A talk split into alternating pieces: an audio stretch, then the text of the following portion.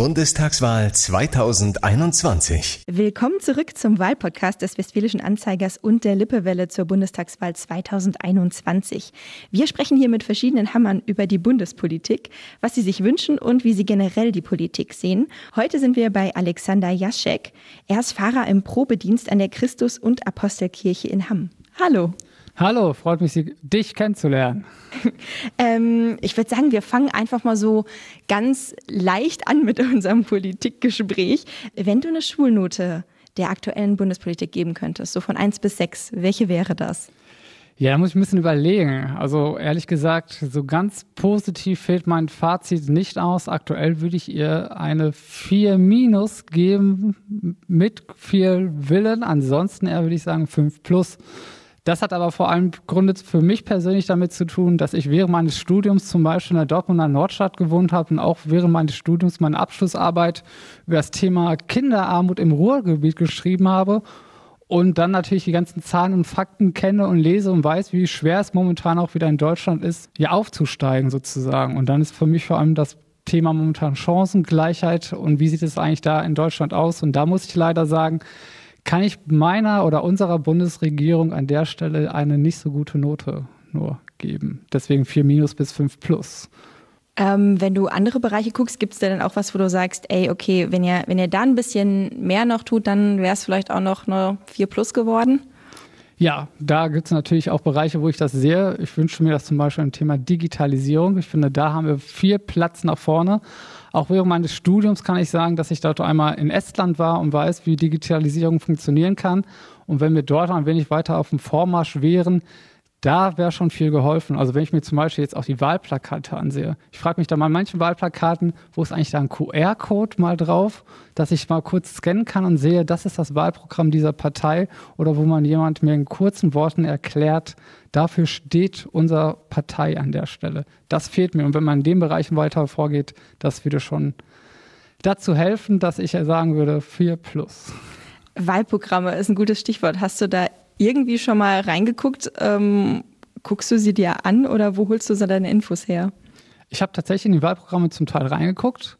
Und natürlich, wenn, dann schaut man in den Medien. Medien ist jetzt allgemein gefasst, Tageszeitungen, aber natürlich auch digitale Medien, was dort angeboten wird.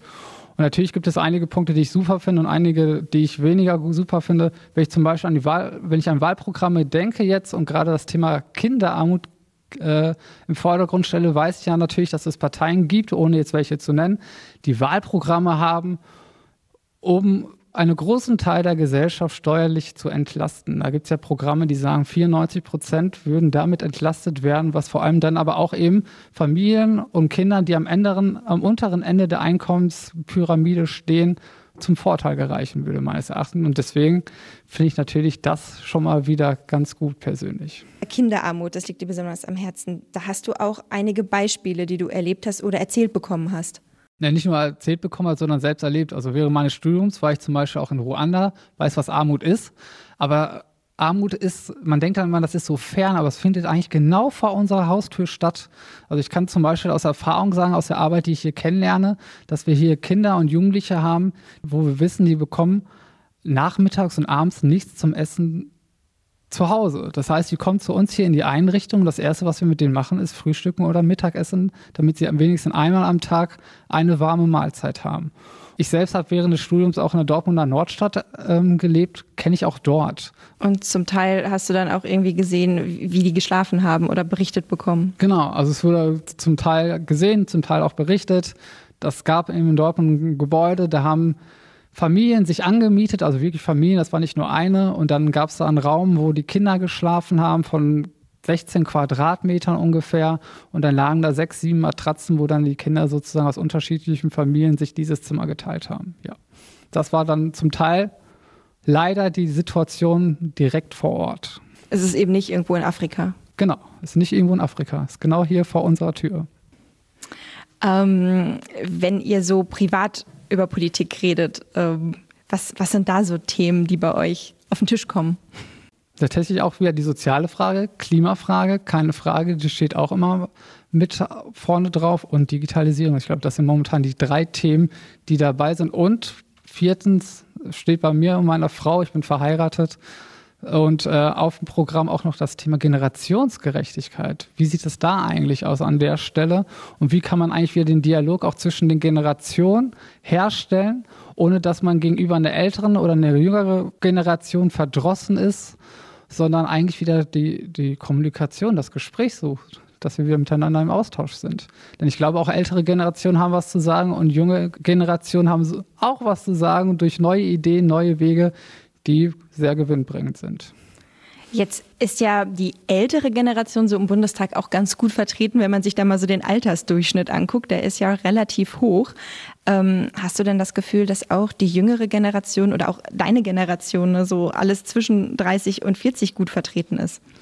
Ja, wenn ich da gucke, dann stelle ich ja natürlich fest, auch das sind wir nicht gut vertreten. Da ist natürlich die Frage, könnte man sich mal überlegen, ob man auch das Bundestagswahlalter, also wann darf ich wählen, auf 16 hochstuft, um auch sozusagen jüngeren Menschen das Gefühl zu geben, also nicht das Gefühl, sondern sie können an der Wahl mitpartizipieren, mit teilhaben. Denn durch den Wann, den wir momentan auch in der Altersstruktur sehen, merken wir ja wirklich, eigentlich wird wahrscheinlich diese Wahl, auch wenn sie richtungsweisend ist, vor allem durch die Generation 55 plus entschieden werden an der Stelle. Und deswegen wäre es vielleicht gewinnbringend, an der zu sagen, auch Jüngere müssten wählen, damit wir das wieder ausgleichen können. Und deswegen bin ich für ein Wahlalter ab 16 Jahre an der Stelle. Das kann ich als Privatperson so sagen, ja. Ähm, wir haben jetzt viel von dir als Privatperson gesprochen. Wie ist es denn als Pfarrer? Gibt es da Themen, wo du sagst, ey, Kirche und Politik, da gäbe es auf jeden Fall noch was Nachholbedarf? Nachholbedarf ja, ich würde sagen, es gibt Kooperationschancen. Also wenn ich dann schon wieder sage, das Thema meiner Examensarbeit war Kinderarmut, glaube ich, könnten wir da kooperativ zusammenarbeiten, um dieses Problem sozusagen in den Griff zu bekommen. Und gerade hier in der Kirche sozusagen, um auch dem Bildungsauftrag gerecht zu werden, könnte man sozusagen Programme zusammen mit Politik vielleicht initiieren, um Kinder dahingegen zu fördern. Ja, da ist sozusagen für mich der Punkt, wo wir zusammenarbeiten können. Jetzt haben wir schon gerade so kurz über Wahlplakate gesprochen. Ähm, jetzt merken wir auch alle so im Umfeld, dieses Mal ist es verdammt schwierig, da eine Entscheidung zu treffen. Irgendwie gibt es da keinen Kandidaten, wo man direkt sagt, ey, der ist top, der muss es werden, sondern es ist eher so, mm, ja, mm, ich weiß nicht, wen ich wählen soll. Ich mache das mal ganz spontan. Wie geht's dir da? Ja, ich, auf der einen Seite sehe ich das auch, aber auf der anderen Seite ist natürlich immer die Frage, ist das Wahlprogramm nicht wichtiger als die Person, die ich jetzt genau wähle und die Partei sozusagen, die dann diese Person stellt? Und letztendlich ist es vielleicht auch da mal zu überlegen, ist das Team nicht viel wichtiger als die einzelne Person? Das heißt, das Regierungsteam oder das Kabinett. Und deswegen will ich, ich persönlich eher Programme als Person an der Stelle. Hast du schon gewählt oder steht das bei dir noch an? Das steht noch bei mir an. Ich weiß eigentlich aber schon, was und wen ich wählen werde. Die Frage ist nur, wann ich es mache, ob ich das jetzt noch in der Woche sozusagen im Bürgerbüro erledige oder doch am Wahltag. Meine Frau sagt immer, sie geht gerne am Wahltag wählen, weil es auch was Schönes hat, sozusagen ins äh, Büro zu gehen und dort oder in die Wahlkabine und da seine Stimme abzugeben. Das hat was Erhabendes. Ich persönlich bin da sehr pragmatisch und sage, ich finde es auch okay, wenn ich es unter der Woche erledige. Ja, einige machen das ja dann wirklich so zu einem Familienevent. Da geht man sonntags genau. gemeinsam hin und danach geht es noch essen. Genau. ähm, wenn du jetzt irgendeinen Wunsch äußern könntest an die kommende Regierung, welcher wäre das? Ähm, wenn es ein Thema, also es ist immer noch bei mir das Thema Kinderarmut, aber ich finde, das hängt wie mit vielen zusammen wenn man sich die Klimafrage stellt, Digitalisierung stellt und dann auch junge Menschen sieht, die hier schon in Deutschland leben und geboren sind, dann lässt sich das alles drei zusammendenken. Und deswegen finde ich, gehört Klimawandel und Klimaschutz und Digitalisierung zusammen, aber kann nur dann überwunden werden, wenn wir sozusagen die soziale Frage und damit auch das Thema der Kinderarmut wieder zentral machen. Denn die Zahlen, die sind in Deutschland wirklich, was das Thema angeht, sehr erschreckend jeden Fall. Ich würde sagen, das waren auch schon ganz gute Schlussworte. Ich sage vielen, vielen Dank, äh, dass ich hier sein durfte und dass wir uns unterhalten haben. Vielen Dank, dass du gekommen bist. es war ein super interessantes Gespräch und ich empfehle natürlich auch allen Lesern und Hörern die anderen Folgen unseres Wahlpodcasts vom Westfälischen Anzeiger und der Lippewelle und sag bis zum nächsten Mal. Ciao. Ciao. Die Bundestagswahl 2021.